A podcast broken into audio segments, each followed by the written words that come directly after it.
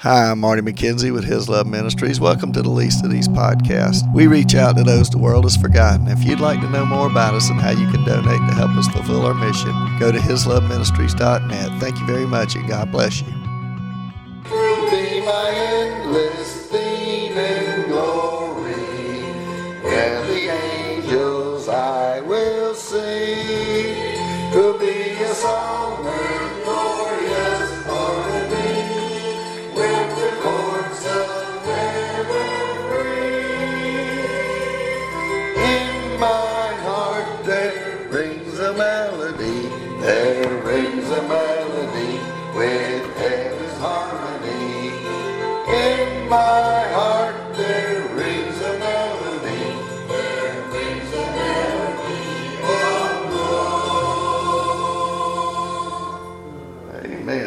Sang that one in a while. I don't know how many of y'all know that one, but used to sing that all the time in the churches, you know, and and uh, at least the ones, a couple of them I was in anyway. So uh, used to sing a lot of these songs. Anyway, it's good to be with y'all again today, and thankful for the rain that we've been getting. Not a ton, at least we haven't. I heard a guy the other day said he'd gotten 15 inches in the last week and a half. We got maybe about three, I think. so anyway, well, we're going to be back in the book of First John today, and remember the book of John. The book of First John is about the fact that he says in First John 5:13 that these things have I written that you may know that you have eternal life. We don't have to hope that we have eternal life, but we have a no so faith, right? Because Jesus said, Whoever believes has everlasting life, right? That's what he told Nicodemus. He didn't say, Nicodemus, if you do this, don't do that, you do this or do that, if you behave or whatever, you'll be make it to heaven. But if you but if you mess up somewhere along the line, I'm gonna take it away from you. That's not what he said. He said, Whoever believes has right now, today, eternal life. So that's 1 John 5 13. We'll actually probably get to that verse today because we're getting close to the book of, into the book of 1 John. And remember, he writes that, that these people would believe the things they've heard from the beginning. And so what he's going to do today is he's going to kind of go back and give us a commentary on the kind of the first part of the, the book when he comes back and kind of wrap everything up because remember he starts the book, he says that which was from the beginning which you've heard, which you've seen, which our hands have handled, the word of life. And he said, believe only that thing that you've heard and that was true in the beginning. In other words, if it's about the Bible, if it's new, it's not true. Now, there can be lots of things that are true now that weren't true or, or we didn't know were true, I guess. But uh, when it comes to the Bible, there's nothing new under the sun. And so we look at the Bible and we see that, that John wanted them to have this fellowship, and their fellowship was with God the Father and with Jesus Christ, his Son. And so when we look at this section of Scripture, we're going to see that he comes in, and remember, he's been talking about the moral test, the test of obedience. He's been talking about the test of love, and he's been talking about the test of who our Jesus is. And he's going to kind of wrap all that up today, kind of talking about believing who Jesus is. But he's going to wrap up this book, and then we'll have one more, probably one more message after this. But he's continued through this book, and last time we talked about that who is a believer but he that believes that Jesus is the Son of God, right? Who is an overcomer? It's the one that believes that Jesus is Christ and, and he's the Son of God. So we are able to overcome the world because Jesus overcame the world, right? Jesus said, In this world you shall have tribulation, but be of good cheer. I have overcome the world. And in the book of Revelation, he says, He who overcomes, I will give to him the crown of life. And he tells all these churches, all these different things that he will give them. But the overcomers are not the ones that make it by the skin of their teeth because they fought, fought and clawed and did all these things and got there on their own, but they're the ones that belong to Jesus. And because we belong to Jesus, He keeps us, He hangs on to us. Yes, we still work and we still do the things we're supposed to do, but the reason we don't lose our salvation is because Jesus is the one that hangs on to us. He said, We have eternal life. And so when we get to verse 6 today of 1 John chapter 5, he says, This is he who came by the water and the blood, Jesus Christ, not only by water, but by water and blood. And it is the Spirit who bears witness, because the Spirit is truth. For there are three that bear witness in heaven the Father, the Word, and the Holy Spirit, and these three are one. And there are three that bear witness on the earth the Spirit, the water, and the blood, and these three agree as one. If we receive the witness of men, the witness of God is greater. For this is the witness of God which he has testified of his Son. He who believes in the Son of God has the witness in himself. He who does not believe God has made him a liar because he has not believed the testimony that God has given of his Son.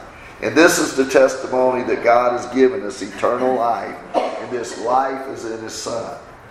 He who has the Son has life. He who does not have the Son of God does not have life. These things I have written to you that you who believe in the name of the Son of God, that you may know that you have eternal life and that you may continue to believe in the name of the Son of God. So he's going to tell us a couple of things. First, he wants to start out and he's going to talk about these witnesses. So he talks about these witnesses and he comes in and he says, This is he who came by the water and the blood. And then he tells us who that is Jesus Christ.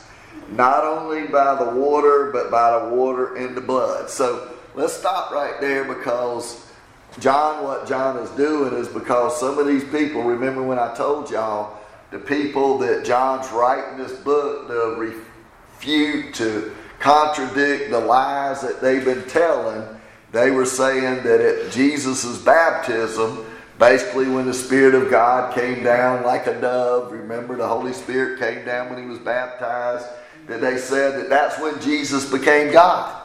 And when he was on the cross, he ceased to be God because flesh was evil and spirit was good. So flesh could not, God could not suffer. And so he left that body. Now, if that was true, his death on the cross wouldn't have done anything for anybody, right?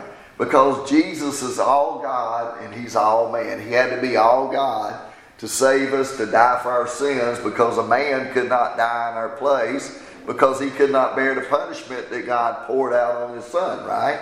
Because he poured the sins of everybody who's ever been born, ever has been born, ever will be born on Jesus Christ. And before he died, he said, It is finished.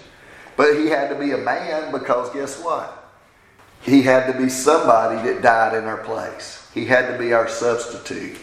He had to be one who could, in always identify with us and always tempted as we are, yet without sin. And so he's all God and he's all man. And so he says here, he came by the water and the blood. And then he says, Jesus Christ. This is Jesus Christ, right? This is not just a man, but this is Jesus Christ. Remember, Jesus means he will save his people from his sins, and Christ just means the anointed one, the anointed one of God, the Messiah. Christ is not his last name, right? And he says, not only by the water, but by the water and the blood. So he's talking about, first of all, here, by the water, he's talking about by his baptism. So God the Father testified two, at two times in Jesus' life, not only two, but he, he, he testified at what?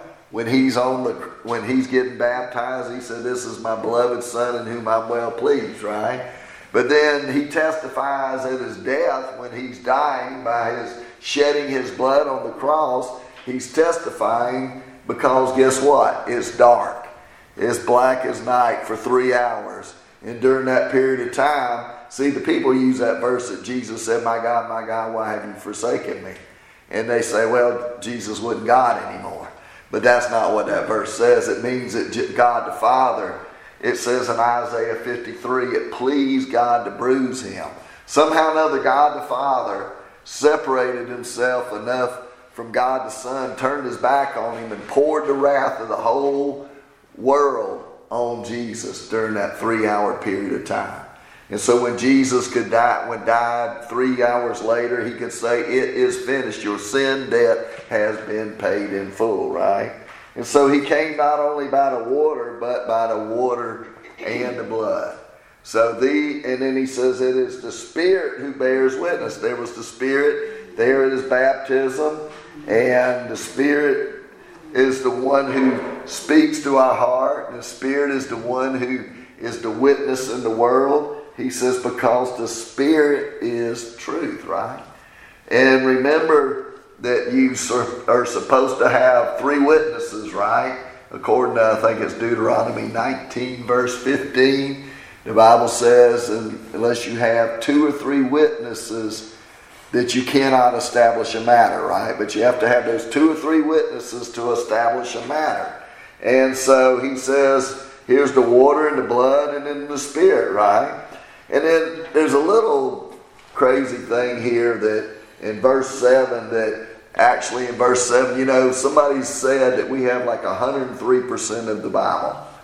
Do you know that sometimes people had a Bible? Well, they didn't actually have a Bible back in then, but they would get these copies. They didn't have copiers like we do today. They didn't have computers like we do today. They had to write everything out by hand, right?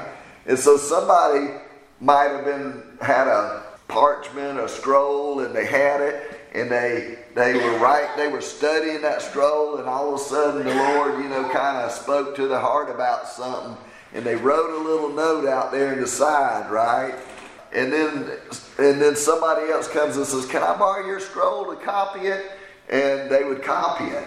And so the person would copy that. And so over time, some little things here and there got copied into the scriptures. And they tell you in the Bible, there's usually a note if you've got a good reference Bible and a Bible with notes. But you know what? None of those things that these people wrote contradict what the Bible says. It's just kind of a addition. It's sort of like some scribal notes that say it's almost like having a commentary in your Bible. But they usually mark those up, and this is one of those verses that wasn't supposed to be uh, included here. But there's nothing in here that contradicts what the rest of it says. He says, because he said there are three that bear witness in heaven the Father, Word, and the Holy Spirit, and these three are one. Well, we know that's true, right? There's three that bear witness the Father, the Word, and the Holy Spirit. Who's the Word? Jesus. And these three are one. So that doesn't contradict anything the Bible says. But that section is not really in our Bible. But what, he, what we should do is actually go from verse 6 to verse 8, and, and some of the Bibles just take that out completely and read it like this. And it is the Spirit who bears witness, because the Spirit is truth. And there are three that bear witness on the earth the Spirit, the water, and the blood. And these three agree as one. So, what he's saying here is that the water, the spirit, and the blood all agree, right? And you could take this and just say the water is his baptism, his blood is his death, and then the spirit. These things agree that Jesus was God and that he died for our sins and he died in our place and he did everything that was necessary for us to go to heaven, right? So don't get confused, and I probably maybe shouldn't even brought that up, but you know, it's it, to be true to the text, we do sometimes have extra little things in the Bible that have been written in there, and there's nothing that's ever been found in the Bible. They go all the way back to there's more copies of the Bible than there are of copies of like Homer's Iliad and all these things. And people don't doubt that Homer's Iliad is written like it was supposed to be, and you know, and then it's right, and somebody didn't mess it up. But when they come to the Bible, they want to say, oh, well, somebody messed that up. They didn't copy it right, or they didn't know what they were doing. They didn't know the Greek, or they didn't know this, or they didn't know that. And they try to change it and say that, well, we can't trust the Bible. But you know, they got people that study this stuff over and over and over and over again. And they look all the way back to the original documents that are really, really close to the time that Jesus lived and died. And you know what? None of those things, there's not enough difference in there and anything that's different does not contradict anything else in the Bible. How about that? So you can bank on this. The Bible says the scripture is, is inspired of God. It's profitable for all scripture, right? And the Bible says that God wrote this word. And so in the original autographs, it was perfectly, completely God's Word. And what we have today in our hands is a trustworthy Bible. We can trust on it. We can bank on it.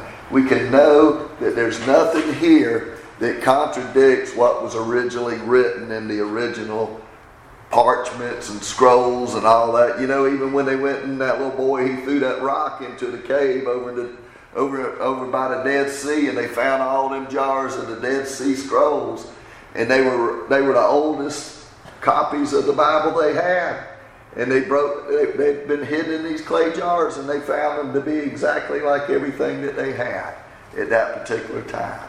And so you don't have to worry about our Bible. It's been checked, rechecked, and tripled about a million checked probably by now. So he says these three agree and they are on earth the spirit, the water, and the blood. The spirit, the water, and the blood. So the spirit is the Holy Spirit, and he agrees that Jesus was God at baptism, he was God at his death, he is the one who came to die on the cross for our sins, right? And then he goes on and he says, if we receive the witness of men, the witness of God is greater, right? And you know, all the time we take people's word, right? Or at least we used to. I don't know how much we do anymore, but a lot of times we take people's word and they say, well, this is true and this is true. And, you know, we have to be a little bit more careful today. But every day we take the, we believe that that guy's riding down the road on the other side of the road, that he's not going to pull over in our lane and hit us, right? Or that uh, somebody says, yeah, this food's good. I just got through cooking it. It won't hurt you you know, we eat it and, and, and it doesn't hurt us, right? But because, so we take people's words all the time, but he says what? The witness of God is greater. For this is the witness of God which he has testified of his Son. This is the witness he's testified of his Son. What does he testify? He, he who believes in the Son of God has this witness in himself. He who does not believe God has made him a liar because he's not believed the testimony that God has given in of his son.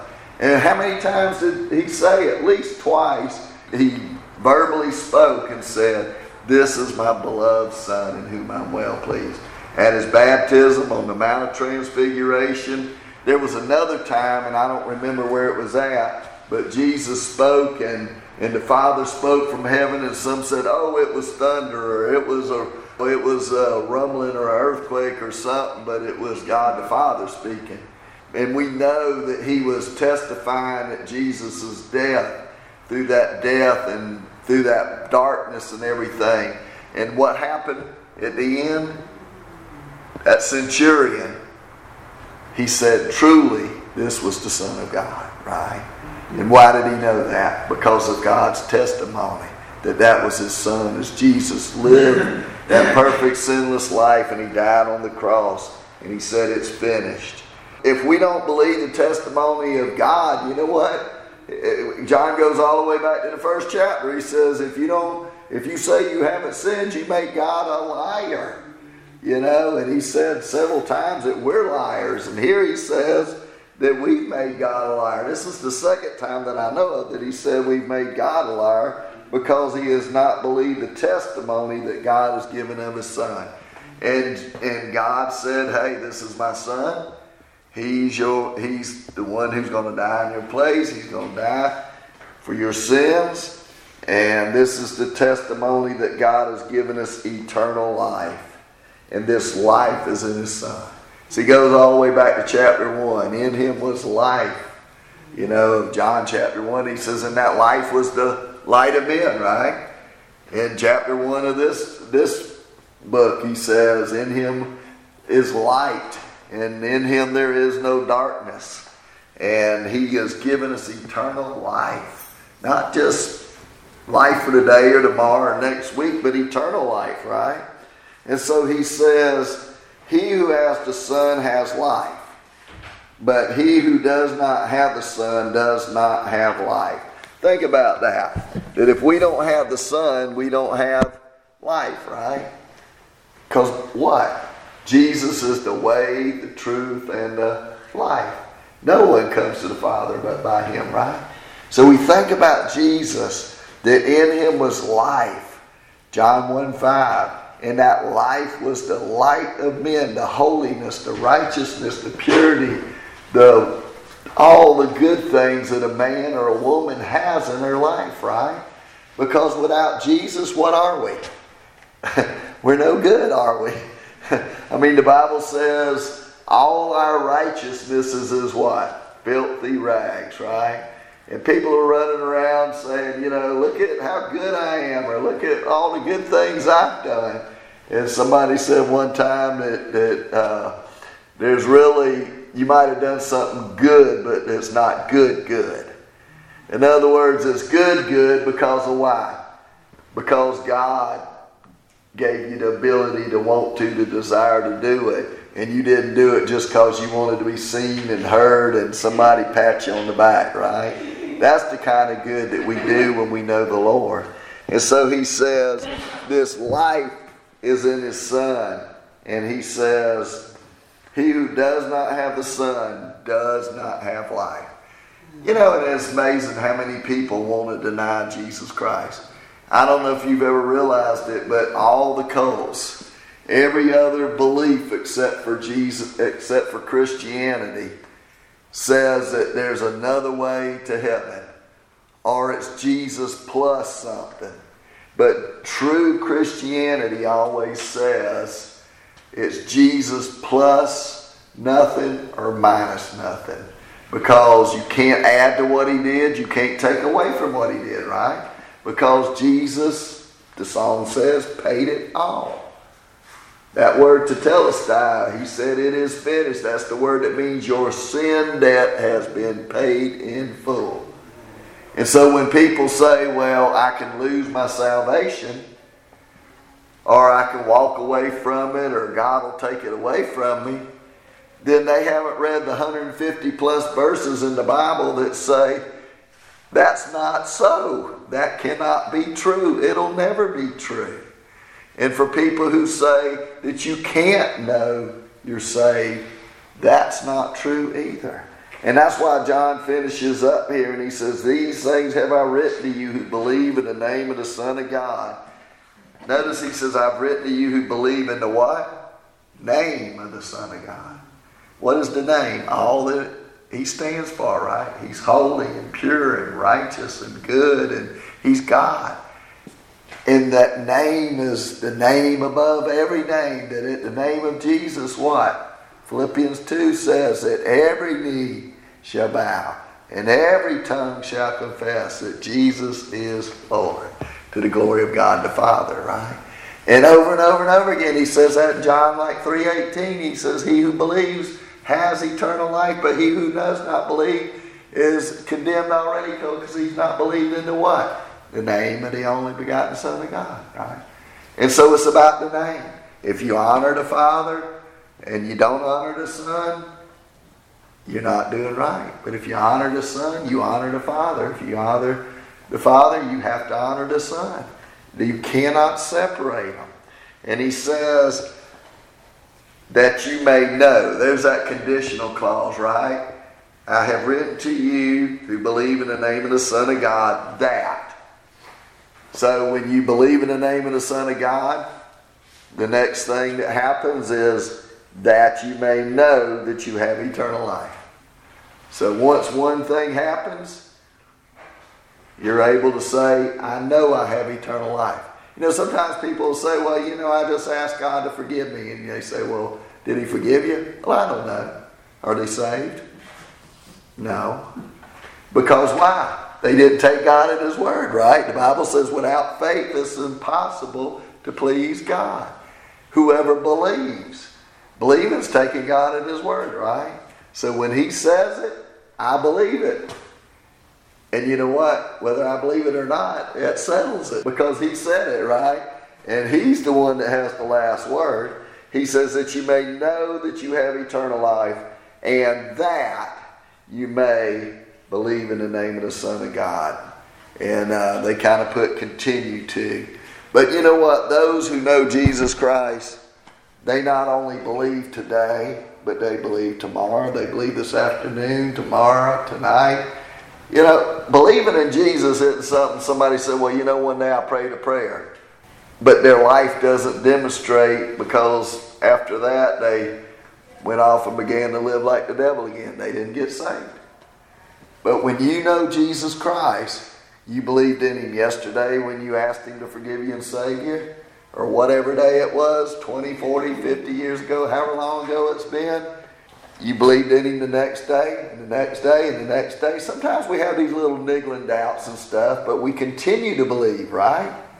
It's a, it's a past action with a continuing result. That's, but the bottom line is, is when God forgives you and saves you, it happened in the past and it continues until the day we go to be with Jesus. No matter who we are, no matter what we have done in our lives, sometimes we fail, we fall, we mess up as time goes on. But if we're true believers, there's nothing, Romans 8 says, can separate us from the love of God which is in Christ Jesus, right? He says, neither height nor depth, or things above, or things below, or created things or any other thing can separate us from the love of God which is in Christ Jesus.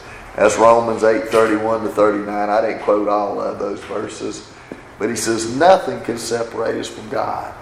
So we don't have to worry. And what did Jesus say in John 10 10? He said, I and my Father are one, and, and no one is greater than my Father, and no one can snatch him snatch us out of his hand. And you know what? You're in the son's hand and then you're in the father's hand. So you got like triple protection. And then you go to Ephesians 1.13. And he says, the moment you heard the word of truth, the moment you believed the gospel of your salvation, you were sealed with the Holy Spirit of promise, who is the guarantee, the down payment, whatever you want to call it, the earnest money, the engagement ring, until the redemption of the purchased possession. In other words, God gave us the Holy Spirit the moment we trusted Christ. And you know what? That Holy Spirit is the promise that one day He's coming back to get us. Sometimes we go to Him, but our, as I told somebody yesterday, they got a little confused. We die and our spirits and our souls go straight to heaven, right? But the bodies stay in the ground and then one day when Jesus comes back at the rapture, he's going to call those bodies out the ground and he'll give us a new, perfected, holy body. And it'll be a body that can live in heaven and live with him forever.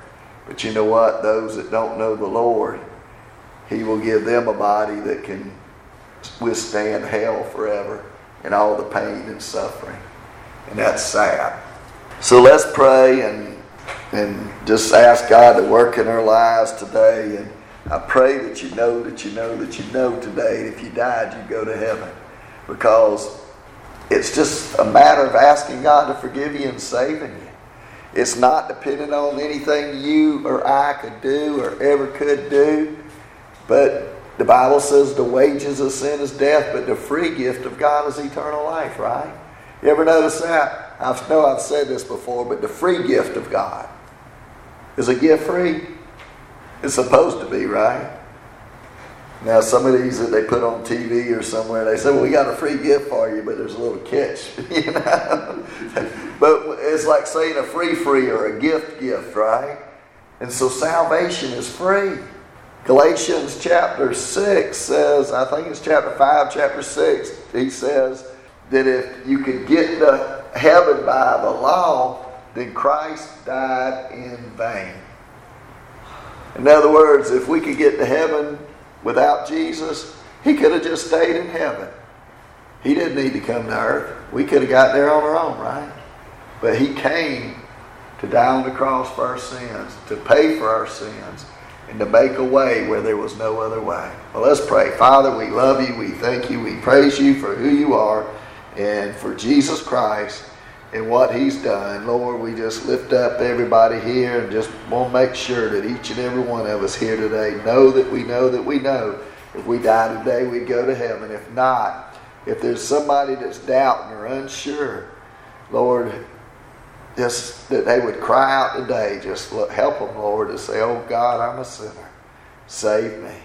And you said, Whoever calls on your name and believes the truth about your Son, that He is who He said He is, and He did what He said He did, and, and that He can have, we can have eternal life because of His death and His burial and His resurrection. We trust in that and that alone. We can make it to heaven because you said, Whoever calls on your name shall be saved. Not might be, not hope so, but shall be saved. And Lord, for the rest of us here that know you, and hopefully that's everybody that we just thank you and praise you as Psalm 107 says, Oh, that men would give thanks for the wonderful works of God and His mercy He shows us. We thank you for that. In Jesus' name, amen.